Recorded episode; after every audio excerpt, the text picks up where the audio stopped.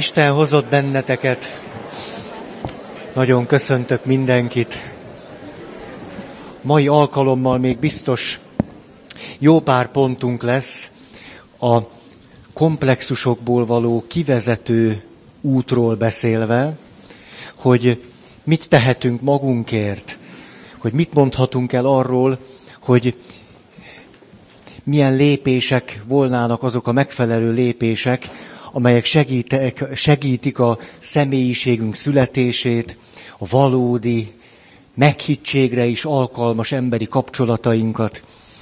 És miután elmondtunk egy pár pontot, a spiritualitással kezdtük, most nem nagyon akarok ismételni, illetve egyet mégiscsak volt itt egy olyan pontunk, és tudjátok, én elvesztettem rég a fonalat, tehát csak mondom, hogy ez egy pont és ti számozhattok, ahogy nektek jól esik.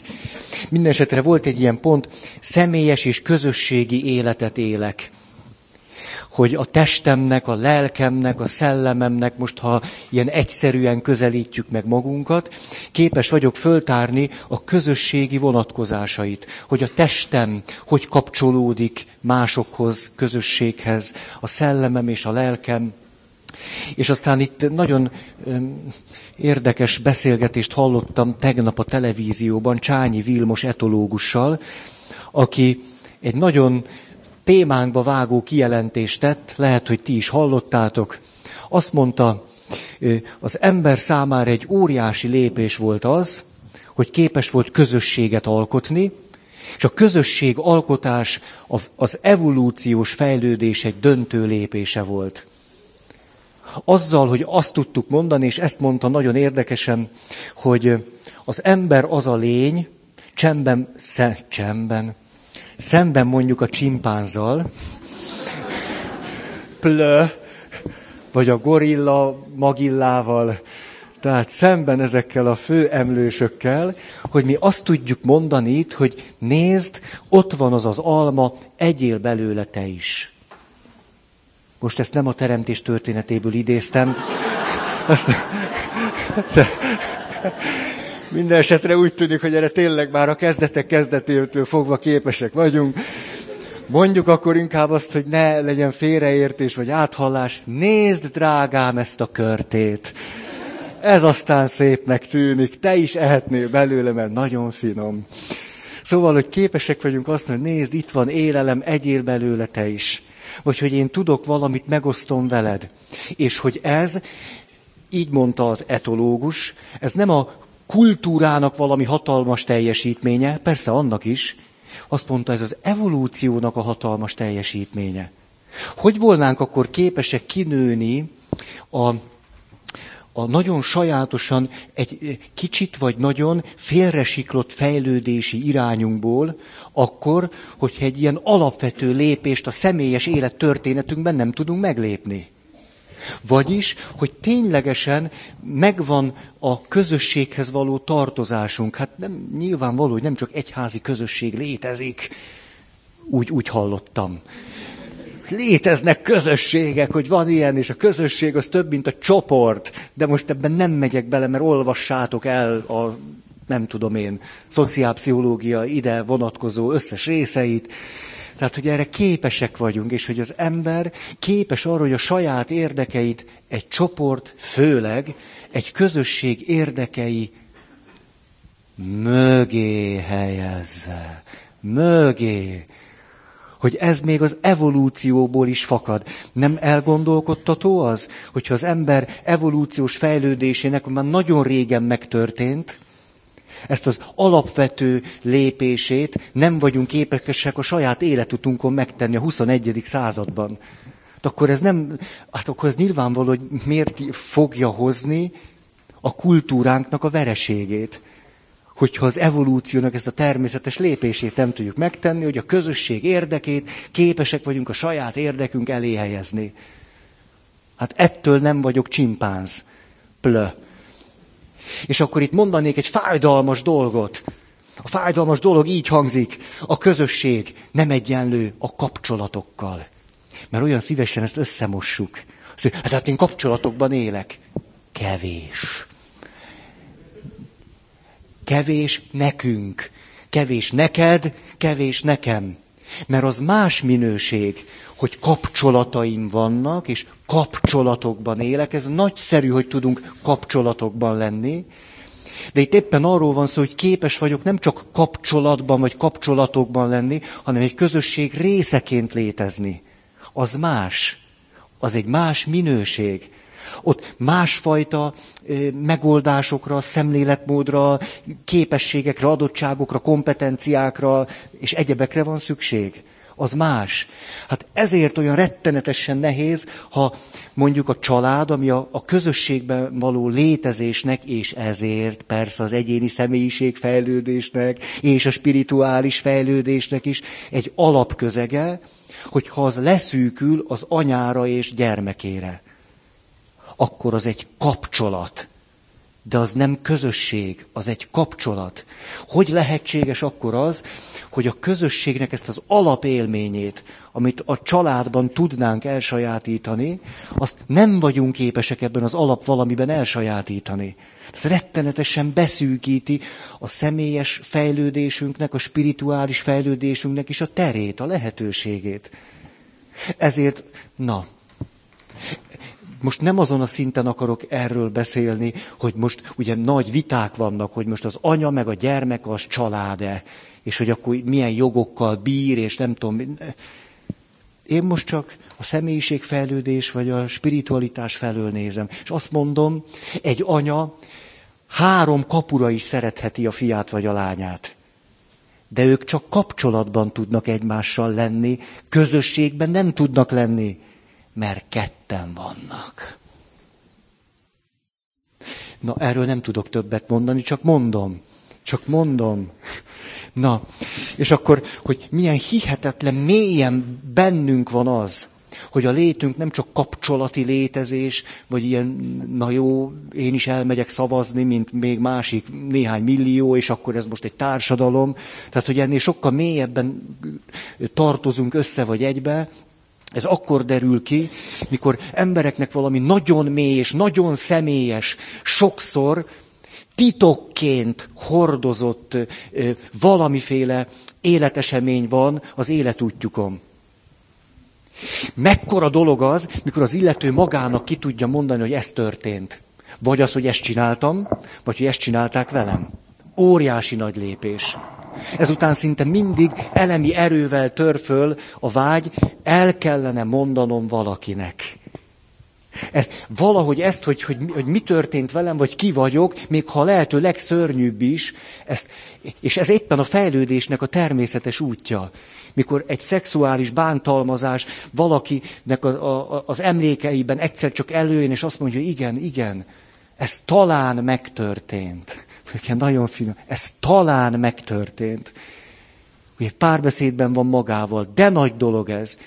És mekkora lépés, mikor az illető egy kapcsolatban is ezt el tudja mondani. Döbbenetes nagy lépés a fejlődésben, ezt le lehessen rakni, hogy ki lehessen nőni, hogy élni lehessen. Óriási nagy lépés. És azt gondoljátok, hogy ez elég? Az a tapasztalatom, mély tapasztalatom, hogy miközben ezek a tabuk, titkok, rettenetes életesemények, a leginkább azt mondatnánk velünk, hogy hát ha van valami, akkor ezeket, hát de jó, van egy valaki, akinek el tudtam mondani, és elég, elég, elég, elég, elég soha senkinek többet nem, bevittem egy kapcsolatba, és ez már, ez már lefedi az én, és nem fedi le. Nagyon súlyosan megdöbbentő ez. Mondok egy példát. Öm, valódi történet. Néhány évvel ezelőtt az egyik nagy egyházi iskolába, nem mondom meg, hogy melyikbe, csak a címét, a, nem beszél, szóba se jöhet. Tehát egy nagy egyházi iskola, majd mindjárt megmondom, hogy férfiakat vagy nőket nevelnek-e ott. Szóval egy hatalmas nagy évzáró ünnepség zajlik, ott van az összes pap,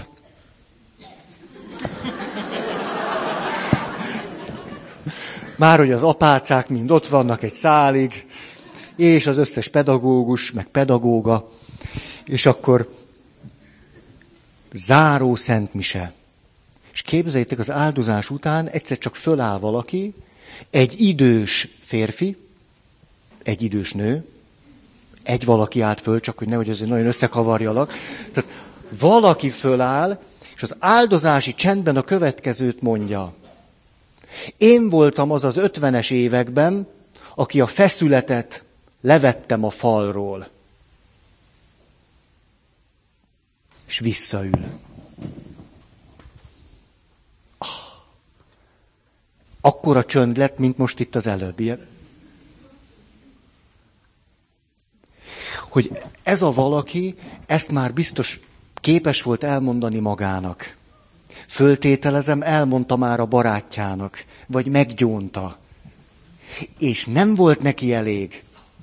Föl kellett állni ott abban az iskolában, ott egy csomó ember előtt.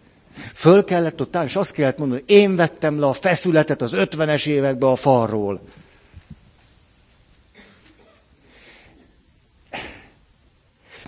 Hogyha a komplexusainkból ki akarunk nőni, a, a, a, a Gellert kapott fejlődésünkből, akkor úgy tűnik, hogy egyéni szint, kapcsolati szint, de hogy a kontextushoz hozzá tartozik az, hogy mi kapcsolódunk még nagyon sokakhoz, csoport és közösség és társadalmi szinten, és valahogy, hogyha ezt valahogy meg tudjuk élni és jeleníteni, Ráadásul nem is akárhogy, hogy néha azt tudom mondani, a közösség érdeke előrébb való, mint a saját érdekem.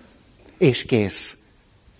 Akkor ez egyszer csak bennünket a helyére tesz egy összefüggésben, és bennünk is valami, valami a helyére tud kerülni. Nem, jaj, most az jutott eszembe, hogy kíváncsi lennék, hogy ezt most ilyen papos dumának halljátok-e, vagy nem. Mert, mert nem tudom. Mm. Nézzük akkor a következőt. Képes vagyok az elkötelezett szeretetre, vagy abba az irányba teszem a lépéseket. Vagyis, hogy ismerem a teremtő és a gondoskodó szeretet erejét is. Nem elég csak teremteni, gondoskodni. A szeretetnek van egy teremtő, meg egy gondoskodó ereje, és ez nyilván az elköteleződésben tud megnyilatkozni. A, itt mondanék egy nagyon érdekes modellt. A mi világunk az valahogy a következőben gondolkodik. Ismeritek ezt a kijelentést? Értékek mentén élünk. Ugye erről már elmondtam egyszer a véleményemet, hogy az látszik is. Tehát, hogy csak úgy a mentén, csak úgy éppen csak, hogy úgy mondjuk a szeretet úgy súrolja a hátamat, de úgy, úgy, úgy nagyon, nagyon rá ne kelljen állni, vagy nehogy az rám álljon, vagy semmi, csak úgy, úgy, úgy mindentől csak tudjátok, nem tudom, valami videójátékban, tehát jönnek a nyilak, és úgy, úgy az úgy, úgy nagyon egyik se találjon el, csak úgy kidobósoztatok, tehát ez körülbelül ez. Értékek mentén élek, hogy jönnek a lasztik, és akkor, na, de ez jó esett, ú, kéne egy kicsit futni. Na, tehát legalábbis azt kellene mondani, úgy, hogy értékek alapján élünk.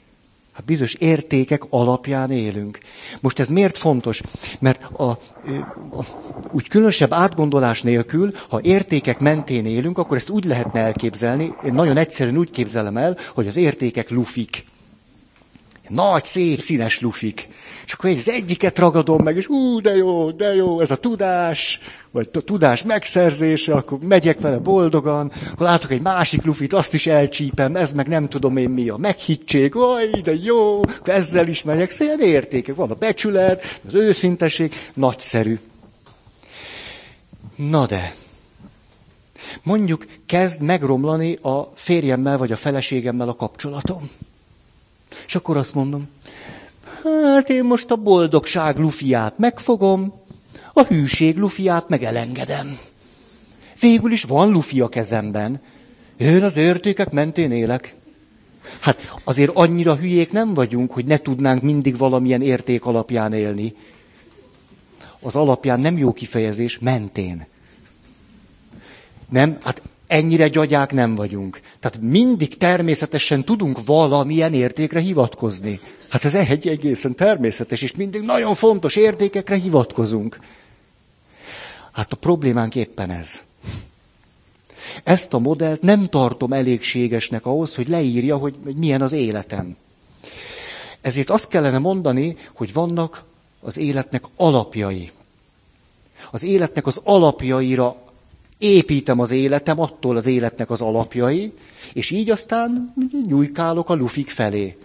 De az életemnek vannak bizonyos alapjai. Nagyon fontos alapjai. Egy kapcsolatnak is vannak alapjai. Egy közösség életének is vannak alapjai. Meg, meg, meg, ú, tudom, hogy közhelyszerű, de hát egyáltalán nem mindegy, hogy milyen modellben gondolkodom. Ha én megházasodnék, mint ahogy nem, hát én, az, lehet, lehetne az a lány egy gyönyörű, szép, meg tünemény is, de ő nekem azt mondaná, hogy Feri, én, én ez értékekre, ala, értékek szerint értékek, és na jó van. Hát az nekem kevés. Mutasd az alapokat. Mind fogunk állni? Mindről fogunk elrugaszkodni egy-egy lufiért? Engem ez érdekel. Hogy ti fogsz engem tisztelni? Az emberi méltóságomat tiszteletben tartod-e? Plö. Hogy őszinte vagy-e? Hát ha bizonyos alapvető dolgok nincsenek meg, akkor, akkor hogyan? Én el se bírom képzelni. Ezért tehát nem értékek mentén, hanem bizonyos alapértékeken állunk, ezeken állunk és kész. Hát már ha azokon állunk. De hogy meg tudom mondani, hogy miken állok. És utána persze, ilyen érték, olyan meg amolyan. Ezt egy sokkal emberibb modellnek tartom, olyannak, ami a valósághoz is hű. Nem pedig ilyen szép-szép szavak, hogy jó, az értékek. Na jó. Sok szép lufi van, és az ember közben elszáll. És a... Most itt... Ez mit jelent? Hogy most nézzünk egy nehéz dolgot. Mondjuk valaki elvált a férjétől vagy a feleségétől. Emlékeztek a három szintre? Hogy a norma és a törvény, aztán az erkölcs lelkiismeret, aztán valamiképpen a spiritualitásnak egy, egy mély szintje hangja. Ugye mondjuk azt, hogy mit mondan egy igaz farizeus, az a törvény szintje. Mit mondan a keresztelő János, az a lelkiismeret szintje. Mit mondan a Jézus, az Isten fia, az a spiritualitás szintje. Három különbözőt mond. Egyik sem érvényteleníti a másikat, de három különbözőt mond. Most képzeljük el, hogy valaki elvál. Lik. Help. Elvál? Lik. Rendben. Elválik. De milyen furcsa szó ez eddig, ez nem, ez nem tudatosult bennem. Elválok. Elvál. Tö. De az múlt idő. Válófélben van. Válózik. Na jó. Szóval képzeljük el, hozzuk be most azt a témát, hogy föloldhatatlan konfliktusok vannak az életünkben, és úgy tudjuk az életünket tovább élni, hogyha feloldhatatlan konfliktusokat képesek vagyunk túlnőni valamiképpen túlnőni. Most itt van az illető, most a, milyen természetes nehézséggel áll szemben. A normának és a törvénynek a szintjén az, hogy mit mond erre az egyház. Hogy lehet-e érvényteleníteni az egyházi bíróság által. Ki tudja mondani az egyházi bíróság, hogy házasságkötés valamilyen oknál fogva érvénytelen volt. Alapvető valami nem volt meg hozzá, amitől az lehetett volna, aminek hívták. Ha az illető ezt a dilemmát a törvénynek, a normának a szintjén éli meg, mert mondjuk ilyen személyiség, ilyen alkat, Egy ilyen törvényes, normatisztelő alkat elsősorban. Akkor ő neki elégséges lehet ezt a dilemmát föloldani úgy, ha az egyházi bíróságtól tud kapni egy papírt, hogy a házassága nem volt érvényes ez és ez és ezen okok miatt. És az illető megnyugszik, és tud tovább élni. Nem minden ember képes erre. Ugyanis nagyon sokakban ettől még valami morális, valami erkölcsi dilemma föloldatlan marad. Vagyis az, hogy hát ő, ő azért azt ennek tartotta. Hát azért ő, ő azt úgy mondta ki az igent, ahogy csak tudta. Hát ő megpróbált mindent, na de mégis belebukott. Na de miközben megpróbált mindent, azért látja, hogy bűnöket is követett el. Most akkor hogy legyen ez? Lehet, hogy kapok az egyházi bíróságtól egy papírt, de sok embernek ez nem elég. Hát elég? Ne, nem, sok embernek nem elég. Itt ő egy erkölcsi konfliktusban is van, egy lelkiismereti válságba is kerül. Kaphat papírt, a lelkiismereti válság attól nem föltétlenül oldódik meg. Mit tehet az illető? Elmehet például gyónni. Mondhatja azt, hogy igen, most beláttam, hogy én hogyan járultam hozzá a, a házasságunk tönkremeneteléhez, ezért ezt most mind meggyónom. Mind. Az a probléma azonban, hogy van, akinek ez elég, és van, akinek nem. Hogy van, aki azt mondja, most nagyon egyszerűen, kaptam papírt az egyházi bíróságtól, hogy a kapcsolatom érvénytelen. Már házasság szempontjából. Elmentem gyónni, és ezt leraktam. Mindent, ami a személyes bűnöm volt. És mégsem jutottam a történet végére. Én szerintem, ha valaki ezt éli át, ezt joggal éli át. Ő eljutott a spirituális szintre. Rájött, hogy az életének spirituális gyökerei vannak, ezért a normán, norma szintjén adott válasz, meg az erkölcs, a lelkiismeret szintjén adott válasz, még ha azt Istenre is tudjuk visszavezetni, nem elég neki. Mire van szükség? Hát muszáj ezt a két dilemmát valamiképpen felülmúlni. Mert úgy látszik, hogy hiába pakolgatja a válaszokat ott a dilemma szintjén, nem old meg semmit. Az ő életét nem. Mondanék ez egy gondolatot. Az illető fölismeri azt, hogy mély tisztelettel kell lennie az iránt, a kapcsolat iránt, amiből kilépett. Most ne firtassuk, hogy miért, meg hogy, meg hogy hagyjuk ezt most. Egy nagyon mély tisztelettel kell lennie iránta, mert bizonyos értelemben akármit mondott az egyházi bíróság, és akármennyire is kapott föloldozást, mind a kettő joggal, jogosan elérte a maga célját, és úgy is van, amit ebben a két szintben mondunk, ez a kapcsolat valamiképpen akkor is fölbonthatatlan. És hogyha az illető egy nagyon, nagyon mély tisztelettel azt tudja mondani, ez a kapcsolat ezekkel együtt valamiképpen fölbonthatatlan, akkor képes fölülmúlni ezt a konfliktust. Ameddig ez ellen tusakodik, meg kell tagadnia saját magát. Ugyanis most képzeljünk el valakit, húsz évig együtt élt valakivel de ha tizenötig tök mindegy, és a kettőig akkor is mindegy. Együtt éltek. Ahogy tudták, összekötötték az életüket. Volt köztük teljes szerelmi egyesülés. Hát ő ezáltal a kapcsolat által az, aki most többek között. Azt a három évet, vagy azt a harmincat nem lehet kivenni az életéből. Ilyen értelemben ő hordozza magával ezt a kapcsolatot, ami ilyen értelemben fölbonthatatlan. Hát legfőjebb mit csinálok? Kiradírozok három vagy harminc évet az életemből, és azt mondom nulla, semmi, nem történt meg, vagy mit mondok rá?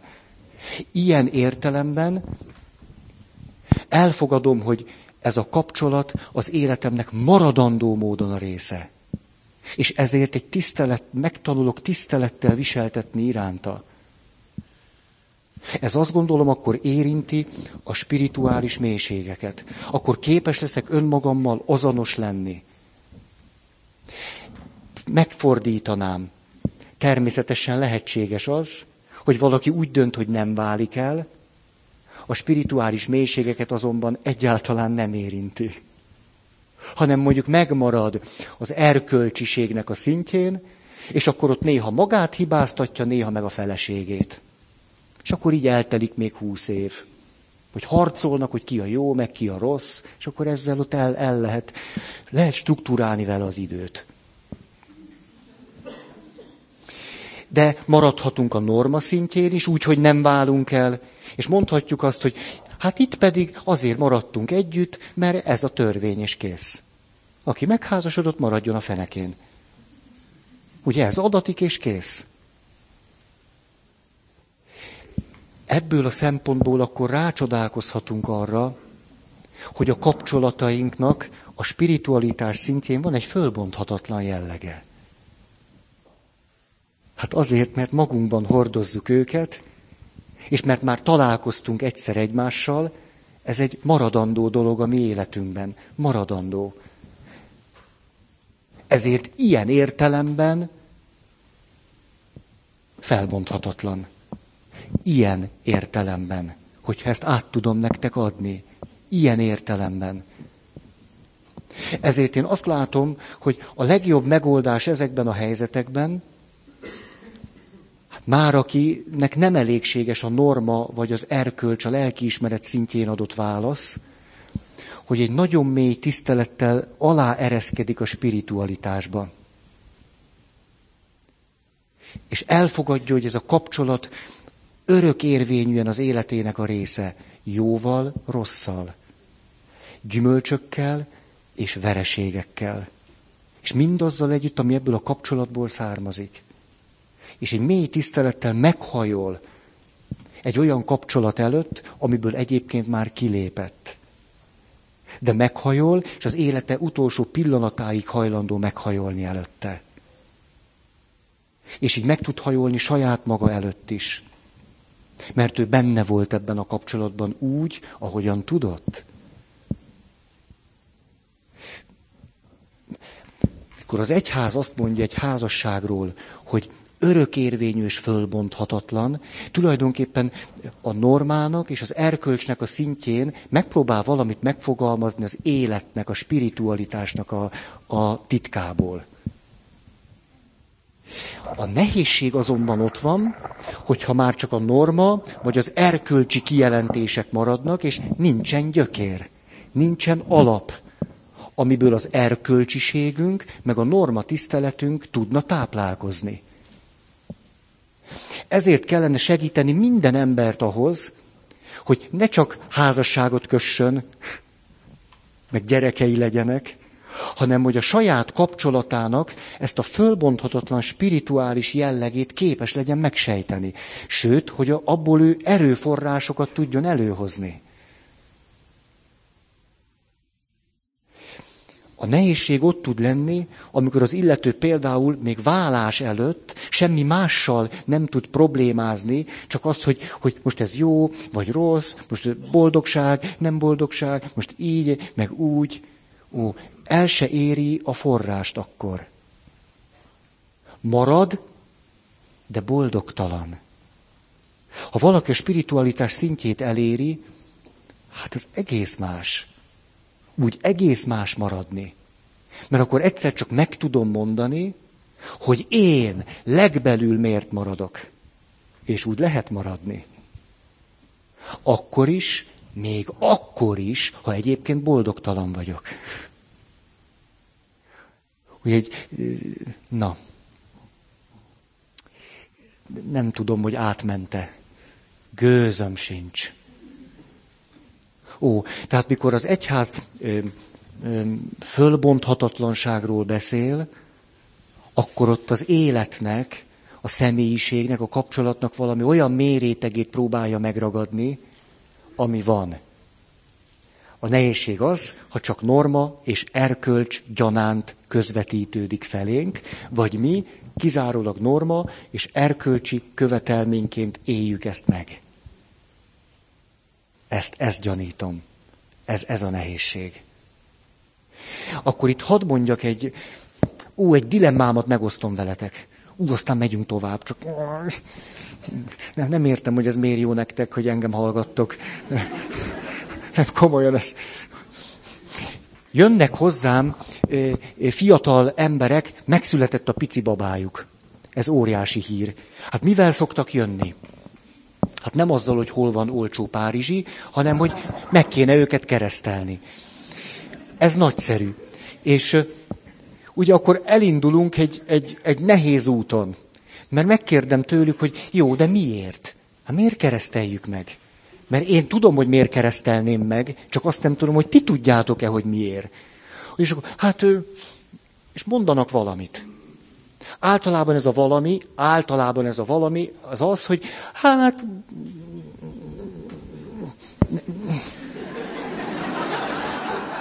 Ezt most biztos értettétek. Jó.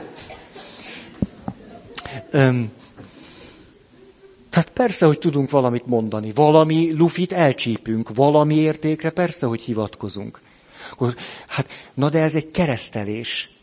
Tehát a keresztelés az, az tehát, hogy Krisztus életébe, a Szent Háromság életébe, egy egyházi közösségbe, hát, hogy értem én azt, hogy a nagymama, meg, tehát sok mindent föl tudok fogni, És akkor meg, megy egy ilyen lehetetlen húzd meg, erezd meg. Hogy azt mondja, nézzétek, nem jártok templomba, hát nem jártok. Nem kötöttetek házasságot, hát nem kötöttetek. Előző nyolc gyereket se kereszteltétek meg, hát nem kereszteltétek. Jó, de most ezt akarjátok. Most tudjátok-e azt mondani, hogy na de ezt a kis pöttyöt, akkor azért mégiscsak valahogy a Krisztus, Jézus, valahogy kereszténység, valahogy templom, hogy ebbe az irányba. Mi szokott lenni a válasz? Hát, ha ő akarja, én nem fogom ellenezni. Ugye ez szokott a válasz lenni. Én természetesen, ha ő szeretné, akkor, akkor szívesen megengedem neki. Ugye, na itt, itt szokott a gyomrom görcsbe rándulni, mert hogy azt, mert hogy hát, mert hogy hát, egy apa, meg egy anya, az nem úgy van, már szerény meglátásom szerint, hogy, hogy óhajt-e a gyerekem iskolába menni, vagy nem. És ha óhajt, én támogatom. Ma este kíván-e fogat mosni? Hát majd ő eldönti, nem? Ő eldönti, hogy akar, vagy nem akar, vagy eszik-e éppen, vagy nem, hogy most a WC-t használja, vagy a szoba közepén. E, hát majd eldönti. Hát azért vagyok én az apja, na én nem, de hát a... Hát azért van neki apukája, meg anyukája, hogy utat mutat, támogat, segít, dididi, dididim. De mi ezzel a nehézségem? Nem ez, amit elmondtam, hanem az, hogy közben mégiscsak kulturálisan ennek a fiatal apukának meg anyukának a kereszténység adatott. Tehát ő neki van egy élménye, rácsodálkozott a saját pici babájára, hogy a nem jóját. Ugye, amikor az apa azt mondja, hogy jó, jó, büszke vagyok azért, azért, de azért csak nem én csináltam. De benne vagyok, na de hogy hát azért ez több, mint ami az én tehetségemből kijönne. Tehát az apa büszkén megáll, és azt mondja, én megtettem mindent, ami kell hozzá, hogy legyen. Az oda, oda, volt rakva. Tehát ez, hogy ez lett belőle, azért az, az, nem, az nem semmi. És ugyanígy az anya. Tehát most nagyon profánul elmondtam, hogy nekik valami szakrális élményük lesz. Hát fogják a pici babát, és azt mondják, hogy hát a nem jóját. Hát itt, itt, hát ne csak egy nagyot zabáljunk, nem? Hát ez, együnk egy nagyot, ez nagyszerű, de hát valahogy fejezzük ki, hogy, hogy, hogy hát áldott az élete. Vagy hát, hogy ez egy óriási titok, vagy hát, hogy itt vala, vala, valami. Hát ezt fejezzük ki. Hova, hova menjen ez a fiatal apa meg az anya? Hát kihez menjen? Jós nőhöz? Vagy, vagy kihez? Vagy menjen vissza a szülészhez, és mondja neki, hogy kérünk egy áldást. Hát maga, maga húzta ki, vagy maga ott volt, ma, talán maga akkor áldja meg, vagy, vagy, vagy, vagy a bábának, vagy, vagy, vagy hát, hát kihez menjen, ha nem a paphoz, nem? A mi világunkban. Hát ide jön. Mi meg azt mondjuk, rendben van, meg lehet keresztelni, 25 dolgot ígérjen meg. Egyébként joggal mondjuk. Ez egy föloldhatatlan helyzet. Mit lehetne tenni? Ki kellene tudnunk fejezni a jelenlegi magyar társadalom 95%-a felé, akik nem járnak minden vasárnap templomba, 94, na pontosan a számokkal, tehát 94% felé, hogy lehet, hogy ő mm, attól még Isten meg akarja mondani a maga igenjét a gyermeke felé. Meg akarja. Meg kéne ezt a gyereket áldani.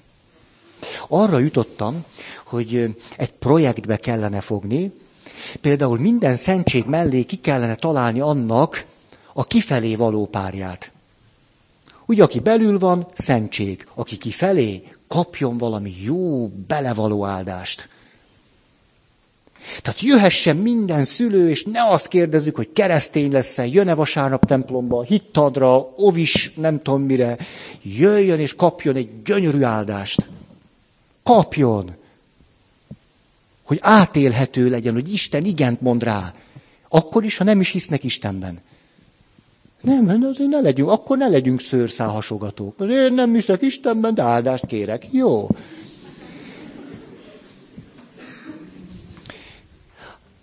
Mikor felnőtté válunk, ugye bérmálás, vagy konfirmálás, hát kapjunk áldást a felnőtt létezésünkre. Ú, hogy azt mondjuk, hogy ihaj, csuhaj, most már saját lábamon állok. Valamennyire. Hát, hogy egy beteg ember is, hát elmegyek a kórházba, megáldoztatok egy beteget, és a szomszéd néni azt mondja, hogy ide jönne hozzám is tisztelendő úr. Hát, akkor az katolikusnak tetszik lenni? Akkor nem megyek. Hát persze, hogy oda megyek. Azt mondja, tisztelendő úr, tudja, én nekem nem sok időm van. De azért egy-két dolgot elmondhatnék magának. Katolikus? Hát persze, hogy elmondhat. Hát mondja. És akkor, ha megkérdezi, hogy most akkor mondja tisztelendő úr, tudja, én soha életemben nem gyóntam. Van nekem erre föloldozás? Katolikus? Van. Ó, tehát a, át tudtam ezt nektek adni? Hát itt ült egyszer egy fiatal férfi, meg egy fiatal nő. Jól mondtam, így volt, így volt. Csak utána gondoltam, hogy ez stimmel. Teljesen így van, csak, csak a férfi ült ott, a nő itt. És azt mondták, hogy nem vagyunk megkeresztelve. De szeretnénk vala, valamit. Hát, joggal mondták. Joggal, úgy, hogy csináltunk egy valamit. Jó kis elmentem, a, volt egy ilyen polgári cucc, és én is ott álltam, és mondtam, ezt a kapcsolatot most úgy megáldjuk, ahogy csak lehet. Megáldjuk, és megáldjuk, áldottuk, és gyűrűt húztak, minden. Azóta is évente egyszer eljönnek a templomba. Mikor a gyerekek a misztériumjátékot bemutatják. Ugye az nem túl katolikus. Azt akkor arra szívesen jönnek. Eljutott, amit akarok mondani? Ó, tehát, hogy, hogy hát ha ti fölismeritek az életeteknek a spirituális mélységeit, akkor erre nekünk egyházi szinten kellene tudnunk válaszolni. Kellene tudni. Kellene tudni, és ezért mm, nem tudom, mit gondoltok erről. Tehát, na. Gyorsan, menjünk tovább. Nem tudom, mi történik itt velünk. Azt mondja, számolok azzal, hogy milyen hatást gyakorlok másokra. Tehát ha komplexusaimból ki akarok nőni, akkor szempont lesz az, hogy számolok azzal, hogy milyen hatást gyakorolok másokra. Nekem erről alig van valami sejtésem, de van egy, egy nagyon jó mondás, mert azt tudom, olyan hihetetlen, végletes megjegyzéseket szoktam kapni, hogy abból igazán nehéz megtudnom, hogy milyen hatást gyakorlok másokra, csak azt tudom, hogy végletes hatásokat tudok gyakorolni másokra, de ezzel kapcsolatban egy nagyon szép mondásra találtam. Így szól. A legjobbat nem lehet kimondani. A második legjobbat félreértik. Na, ezt viszont ismerem. Tehát itt küzdködünk, hogy a legjobbat kimondjuk, sosem megy. Mindig pont a határig eljutunk, aztán visszapattanunk róla. A második legjobbat meg úgy értitek, ahogy nektek tetszik. És de jó lenne, úgy esténként elmehetnék hozzátok, és az összes olyan gondolatra, ami úgy él bennetek, hogy a Feri azt mondta, hogy, mondhatnám, hogy mondta a csuda. Én azt nem mondtam. Mit képzelsz? Én nem mondtam. Ó, de jó lenne, csak az élet nem ilyen. Na, szabadon átélhetem, és megengedem, hogy legyenek élményeink, és legyenek érzéseink, és ezeket átélhessem. Viktor Emmanuel Frankl a következőt mondta. Három klasszikus útja van annak, hogy az ember az életében értelmet találjon. Hogy mi az életem értelme? Kapcsolatok, munka, a szenvedésben megtalálni a létértelmét. Van azonban egy negyedik is, de azt az ember nem munkálja, hanem átéli. Ez pedig maga az élmény mikor elragad valami élmény magával, ott abban a pillanatban fölfüggesztődik az ér, élet értelmének a keresése, mert éppen benne vagyok. Ott nem keresem ezt az értelmet, hanem éppen idáig el, eltöltöttem vele, mert valamit éppen átélek. Valamit nagyon mélyen átélek. Ebben a pillanatban nem kérdés számomra, hogy az életemnek van-e értelme, vagy nincs. Ezt nem volna szabad kihagyni. Ne zárkózzatok be termeitekbe, gondolataitokba. Mit tudom én? Ó, ezek nagyszerű pillanatok. Minden nap rengeteg adódhat. Mondok egy példát. Jött hozzám egy kisfiú. Ilyen pici volt. Ilyen. Azt mondja, hogy hét éves szombatesti mise után lejött a sekrestébe, hát teljesen le kellett googolnom, még így is magasabb voltam, és azt mondja, Feri atya, te valamin csúnyát mondtál. Én? Igen. Hát mit? Azt mondtad a mise elején, hogy vizsgáljuk meg a szívünket. Ez ki, ki jajdult föl? Jaj, micsoda fantasztikus, micsoda képi látásod van. De azt mondja, azt mondja, de hát hogy? Vegyem ki? Hét éves kisfiú. Vegyem ki? Mondom, nem. Tudod, mi felnőttek, mikor ezt mondjuk, hogy vizsgáld meg a szívedet, arra gondolunk, hogy gondold el hogy milyen is most a szíved, hogy mi van benne. Ezt elgondoljuk, és nem kell megcsinálni.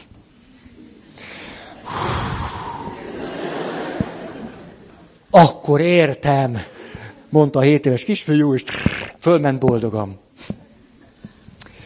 Hát ez egy élmény. Tehát ebbe egy pifig idáig megfürödtem. Azt mondtam, ez igen, igen, igen, élet. Ha. Következő. Igen, képes vagyok a határokat rugalmasan alakítani. Erről nincs mit mondanom, mert annyit beszéltünk róla. Én határok, kapcsolathatárai, mindenféle határok. Azt mondja, képes vagyok mások rólam alkotott elképzeléseitől távolságot tartani. Tehát mások rólam való elképzeléseitől távolságot tartani. Azt mondják ezek a bölcs, jungiánus, analitikusok, ha valaki ebbe teljességgel benne van, az egy át nem küzdött apa történet. Először az apánk mondja meg, hogy milyennek kell lenni, hogy kell lenni, meg kell felelni, mi a rendes. És aztán utána, amikor felnőttek vagyunk, akkor ezt visszük tovább, csak más személyek, csoportok, tekintély személyek alakjában, de ugyanúgy. És nem tudunk tőle elég távolságot fölvenni. Következő, ezt nagyon szeretem. Önmagamat folytonosságnak, folytonosságban tapasztalom. Ugye van olyan, az a személyiségnek egy, egy sebzettsége, mikor valaki mindig kizárólag abban a jelen lelki vagy érzelmi állapotban tud lenni, amit éppen átél. Az a léleknek egy sebzettsége. Mert ő akkor nem tud belekapaszkodni sem a múltjába, sem a jövőjébe. Nem tudja azt mondani, hogy ó, hát ilyen krízisen már átmentem máskor is, ez most is át fogok menni. Vagy nem tudja azt mondani, hogy most fogalmam sincs, hogy mi lesz, de valami csak lesz, én azt tudom. Ha ez egész más, mint amit bölcskönyvek szoktak mondani, hogy tudjál a jelenben lenni. Ez azt jelenti, hogy tudok a jelenben lenni, de képes vagyok a múltra is gondolni, meg a jövőbe is tekinteni. Ez más. Az rettenetes, mikor a jelen valakit bekebelez, a jelen valakit beszippant, és akkor semmi más nincs. Csak éppen az, amit ebben a pillanatban nem is átélek, ami ebben a pillanatban engem átél. Az, az egy rettenetes belső kiszolgáltatottság. Rettenetes. Ó. Ez tehát azt jelenti, hogy akkor vagyok képes a komplexusainkból kinőni, ha magamat folyamatosságban, folyamatosságnak is tudom látni. Hát igen, a személy, tehát a, ahogy az ember fejlődött, bizony-bizony úgy tűnik, hogy nem nagyon volt a kezdetek kezdetén alkalmas múltra meg jövőre tekinteni, hanem mindig bele volt ragadva a jelen érzelmi lelki állapotába. Ugye szegény misszionárius atyák jól pórul jártak itt-ott a világban. Mondom a példát. Hát ugye, elmentek a misszionárius atyák, most attól függetlenül, hogy, hogy elmentek azzal, hogy akár meg is halok, de azért gondolom, azt gondolták, hogy azért lehet, hogy nem, vagy reméljük, hogy azért mégiscsak. És mi történt? Elmentek mondjuk egy arhaikus törzsbe, és ott egy csomó jót tettek azokkal az emberekkel. A törzs tagjai, ha kifejezték a hálájukat, vitték a banánt, a kókuszdiót, meg a nem tudom én, milkacsokit, és tehát amiük volt, azt adták, és a bölcs misszionáriusok azt élték át, ó, ó, hát ezért érdemes volt. De szép az élet, micsoda hálás a törzs, hát tényleg fölfogták azt, hogy mennyi mindent kaptak tőlük, ez, ez szép. És mi történt akkor, amikor három év múlva járvány lett? A száj, vagy egy ellenséges törzs rajtuk tört, és fél törzset lemészárolta. Mi történt olyankor? Ők lettek a bűnbakok. A rettenetes fájdalomban, rettenetes indulatban, rettenetes bosszúvágyban azt mondták, hát ki más is lehet ez, mint az idegen. Ez az idegen, és ugyanazzal a természetességgel, hogy vitték a banánt, fogták a kést, és süty, süty. Hát éppen még 19. század, 20. század, ahogy a kutatók mentek, és arhaikus népeknek a, az életét írják le, ezt szoktam nektek idézni, azt mondja a kutató, látott egy apát, hogy a fiával együtt ö, haláztak. Biztos ismeritek ezt. És hogy ő nézte őket, hogy hogyan halásznak. És az apa nem fogott semmit.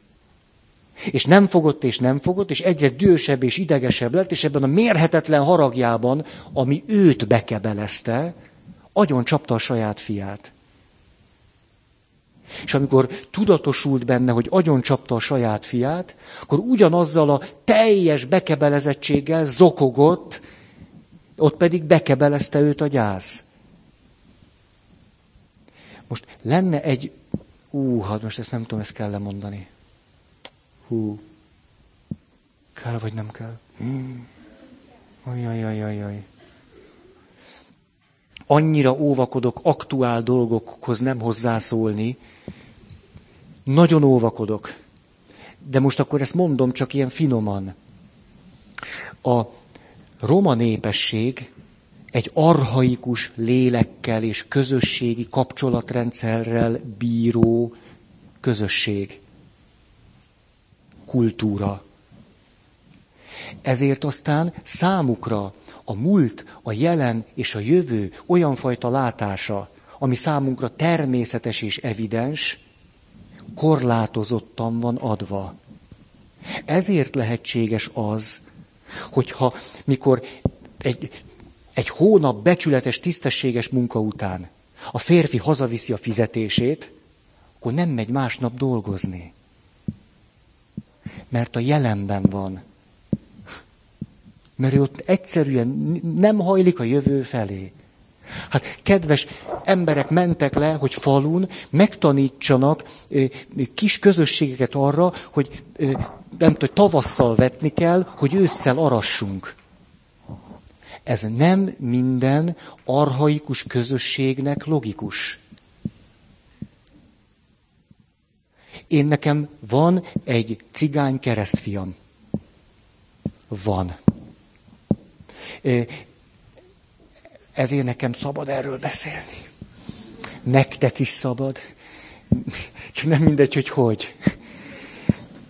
Tehát ha van tapasztalatotok arról, hogy reggel elindul a nap, és megy az élet, és egyszer csak az anyának eszébe jut, hogy ha éhesek vagyunk kéne valami ebédre.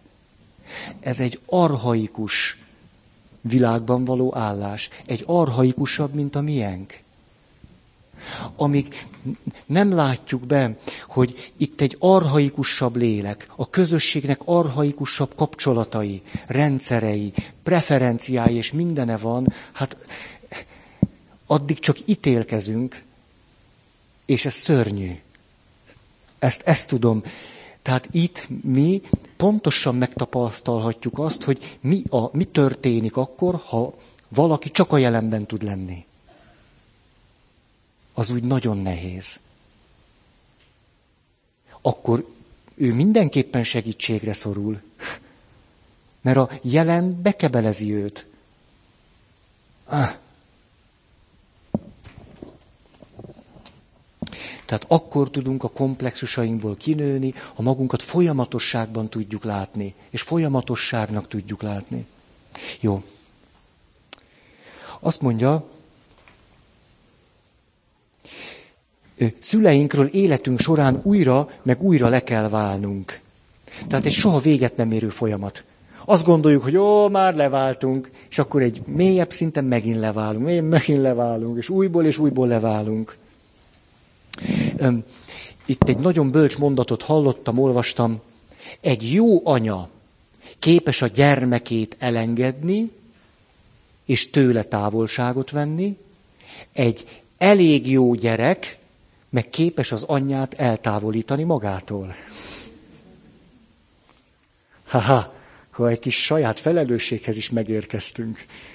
Ugye nagyon sokan vannak, hogy azt mondják, ó, ha az anyám elengedne, akkor bűntudat nélkül tudnék élni. Csak az illető 70 éves. Az elég jó anya tud elengedni, az elég jó fia meg lánya, meg képes őt eltávolítani magától. Ó, ez a párja neki. Jó? Sohasem látjuk a szüleinket teljesen. Inkább a komplexusainkat látjuk bennük, komplexusosan látjuk a szüleinket. Itt egy, erről majd még szeretnék egy picit hosszabban beszélni. ugye ez minimum azt jelenti, hogy először is van, az, van a szüleinkről személyes tapasztalatunk és benyomásunk, de közben van a szüleinkről egy kialakított képünk, ami már más, mint a tapasztalataink önmagában. A kialakított kép már más. És ráadásul a kialakított képek mögött ott vannak az apáról és az anyáról hozott, örökölt, kapott, zsigereinkben lévő ősi minták. Hogy mit jelent az, hogy az anya, hogy mit jelent, hogy az apa. Még akkor is, hogyha a személyes apukánktól a sose kaptuk, sose láttuk, sose hallottuk. Tehát mikor egy, a fejlődésünkről beszélünk, legalább ez a három szint néha összemosódik, néha nagyon nem is könnyű szétválasztani. Személyes tapasztalatok, a róla alkotott képünk, képzeteink, ahogyan interpretáljuk magunknak a tapasztalatainkat, és a mögött még ez a arhetipikus képzeteink, ősi, kollektív képzeteink, hogy az anya és az apa. És ez így összefonódva van kivel? Hát a valóságos apukánkkal, meg anyukánkkal. Ez azt jelenti, de ezt most csak elismétlem, hogy nagyon nagy segítség nekünk az, ha ki tudjuk mondani, hogy gőzünk sincs, hogy ki az apánk. Halvány gőzünk sincs, hogy ki az anyánk. Fogalmunk sincs róla. Itt áll az apám, és nem tudom ki. Mindenesetre vannak tapasztalataim, erről alkotott fogalmaim, és képzeteim, és interpretációm, és ráadásul még ebbe az egész rendszerben ott vannak ezek az ősi képeink is, hogy az anya és az apa, és ez az egész együtt az, ami bennünk él a saját apukánkról és anyukánkról. Ez egy fontos fölismerés, és majd erről egy picit szeretnék bővebben. Jó, de most csak ennyi. A szüleinkről akkor tudunk valóban leválni, ha az apa vagy anya komplexusunkról is leválunk. Ó, tehát ezért nem elég elköltözni.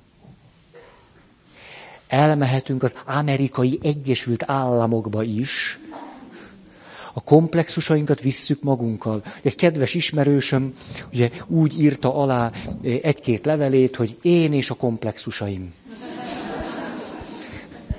Visszük magunkkal. Nagy dolog, ha már fizikailag tudunk távolságot venni. Oké. Okay. Következő pont. Ha nem válunk le a szüleinkről, akkor nem egyszer lélekben megyünk világgá. Lélekben világgá menni nehéz sors. Például, ha valaki megbetegszik, akkor ő lélekben világgá megy. Nem, nem, nem jó sors. Az sem túl jó sors, ha valaki a fantázia világba megy. Ugye úgy is világgá lehet menni, nincs elég bátorság valóban világgá menni hát akkor egy, egy fantázia világ marad, és akkor abban megyünk világá. Abban éljük meg, hogy eltávolodtunk és felnőttünk, hogy hősök vagyunk, vagy nem tudom. Hm. Aztán, hűha,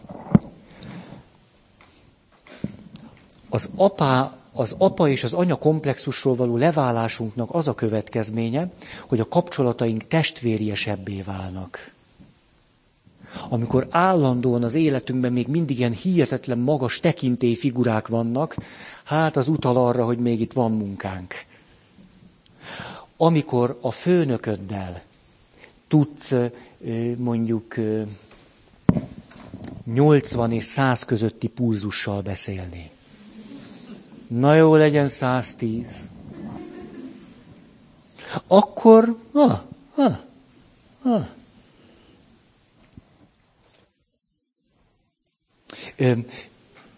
Ha nincsen gyomorrontásod, mikor a főnök behívott. Vannak ilyen élményeitek? Én csak úgy szoktam, hogy a szőnyek széle. Ülök állni a szőnyek széléhez, és akkor... Na. Öm. A következő pont. Öm. akkor nagyon mélyen már most ki tudjuk mondani, hogy a létezésünk önmagában jó. Ezt most csak azért hoztam ide, mert ezt már annyiszor elmondtam. Mondtam nektek ezt a mondatot, hogy korunk leglátványosabb kudarca a siker. Meséltem nektek erről? Nem? Egy bölcs néni ezt írta le az egyik könyvébe, hogy korunk leglátványosabb kudarca a siker. Mert hogy a siker utáni rohanásunk egyáltalán nem hozza meg azt az eredményt, amiért a sikert óhajtjuk, és amiért olyan sok mindent beleteszünk abba, hogy végül is sikeresek legyünk, vagyis, hogy mások azt mondják nekünk, hogy mi mégiscsak valakik vagyunk. Ebbe olyan sok energiát tudunk fektetni, amihez képest, ami ebből kijön, hát az sokszor nudli. Tehát korunk leglátványosabb kudarca a siker. Jó kis mondat, tetszik nekem. Jó? A komplexusok azoknak az egyfajta meggyőződést, világlátást adó, biztonságot adó erőforrások, amelyekről azért nehéz leválni, mert segítettek bennünket felnőni. Ugye ezt mondja, azt mondja erre valaki, hogy tulajdonképpen arról van szó, hogy ahhoz, hogy alkalmazkodni tudjunk egy ott és akkor számunkra megoldhatatlan helyzethez, ilyenkor komplexusos irányba kezdünk el fejlődni. Nem tudjuk megoldani, kialakul egy érzelmi gubanc, elindulunk valamilyen olyan fejlődési irányba, ami abból adódik, hogy életképesek vagyunk hogy képesek vagyunk egy lehetetlen helyzethez is alkalmazkodni, képesek vagyunk valahogy növekedni, de ez a növekedés már egy komplexusos irányba folytatódik tovább. Ezért tehát a komplexusainknak nagyon sokat köszönhetünk. Mert a komplexusaink tették lehetővé, hogy valahogy mégiscsak fölnőjünk. Hogy mégiscsak itt legyünk. Mégiscsak éljünk. Hogy az életből valamit mégiscsak kapjunk hogy valahogy kapcsolatba tudjunk lenni. Jó. Jó. A következő probléma, hogy az anyakomplexusunkat az apánk is tudja befolyásolni. Ha eddig leegyszerűsítettük volna, hát hány és hány olyan család van, maradjunk ott, van apa, nem, olyan nincs. Van ö, anya és egy szem fia. Akkor az anya általában megpróbál férfi szerepet is magára venni, nem? Hát megpróbál apja helyett apja lenni. Ezért ennek a lánynak az apa komplexusához éppen az anyukája járul hozzá nagyon hatékonyan. Mert ő képviseli a nagyon fontos életévekben az apai világot, az apai értékeket. Ezért tehát a helyzet, látjátok, sokkal finomabb és árnyaltabb.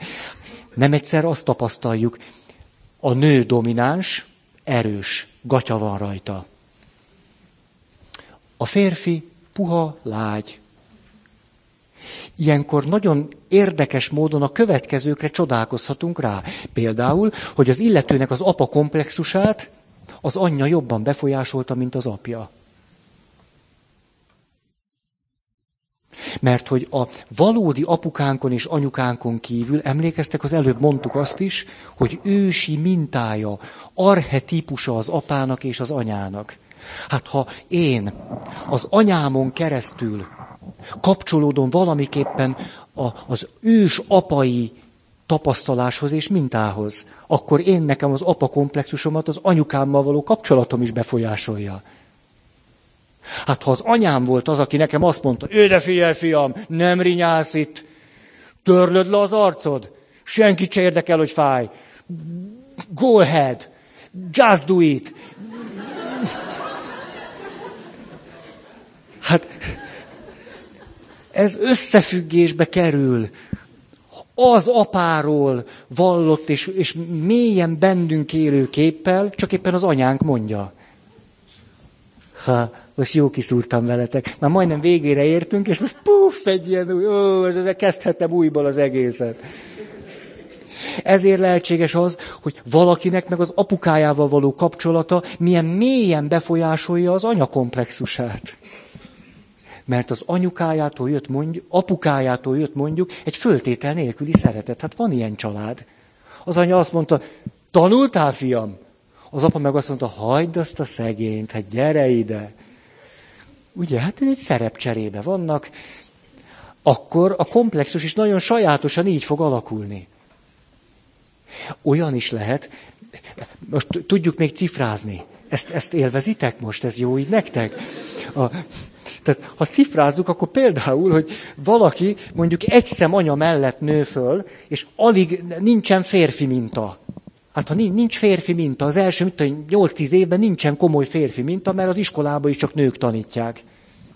Meg keresztapa sincs. Semmi sincs, csak nők vannak. Mi történik ilyenkor? Hát például elképzelhető az, hogy ő az anyukájával való kapcsolatából hozzon, mert az anya kemény is akart lenni, ez az én, az én fiam, aztán nehogy anyám asszony katonája legyen, majd én... Az anyukájával való kapcsolatából nagyon markánsan fakad, az anyukájával való kapcsolata nagyon is részese egy negatív apakomplexusnak.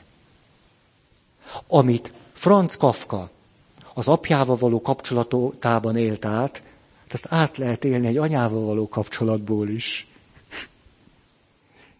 Plö. Neki nagyon sajátosan mondjuk a negatív apa kapcsolata az anyukájával való kapcsolatából is színesedik, viszont éppen mondjuk az anyukájával való kapcsolatából, hogy mondtam,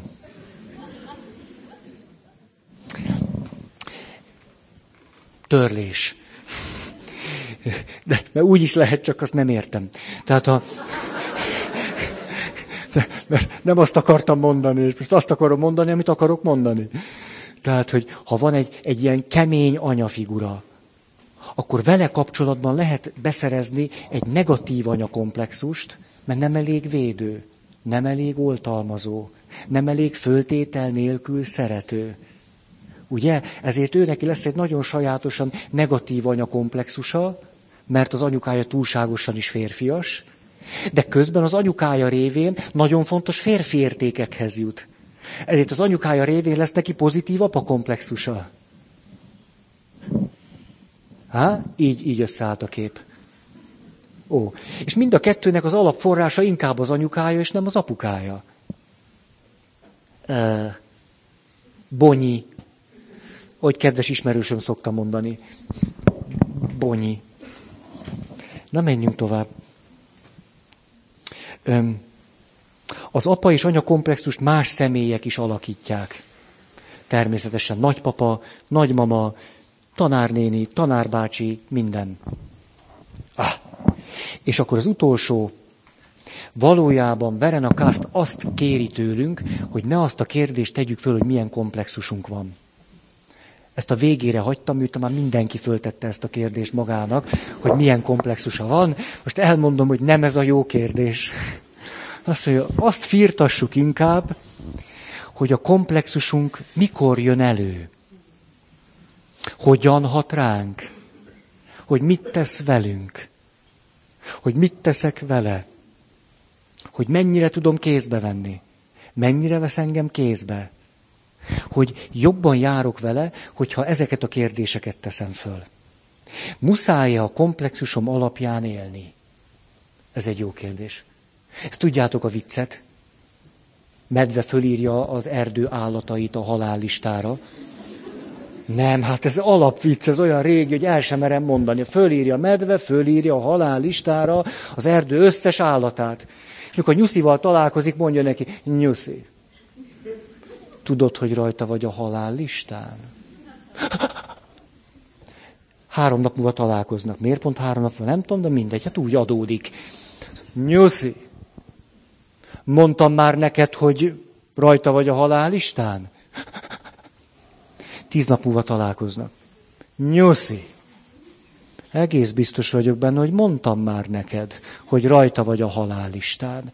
Mire a Nyuszi azt mondja, te medve, nem húzhatnál ki? Mire a medve azt mondja, de.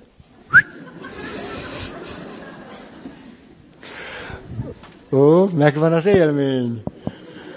Ó, tehát a kérdés így szól, most muszáj nekem a komplexusaim alapján élni? Nem. És akkor rögtön egy kicsit nagyobb szabadsághoz jutunk. Azt mondja, ezután a következő kérdés, ha nem vagyok fölírva a halállistára, akkor tulajdonképpen hogyan szeretnék élni? Hogy?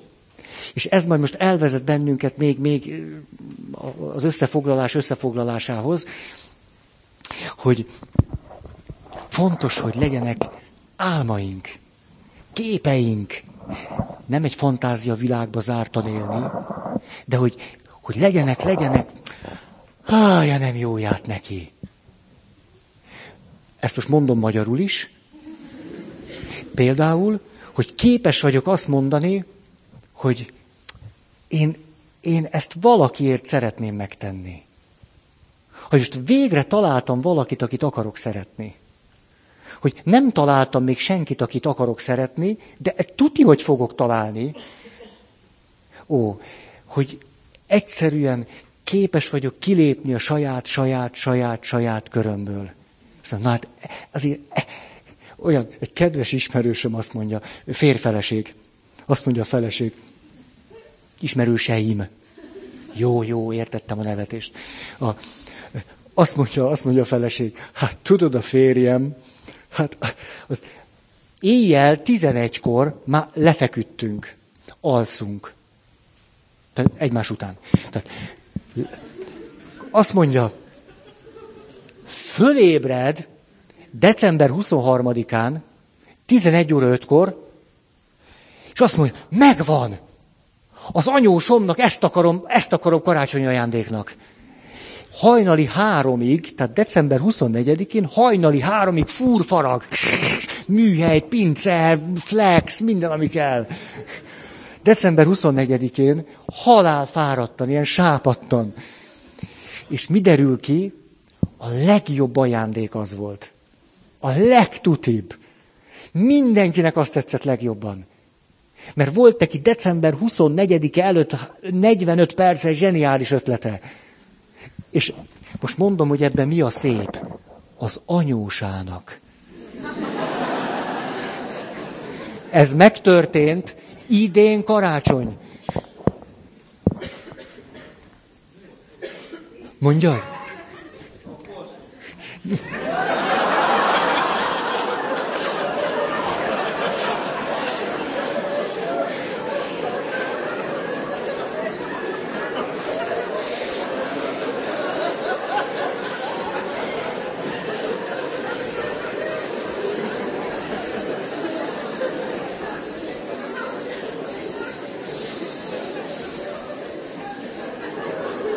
Nem ismerem ezt az embert.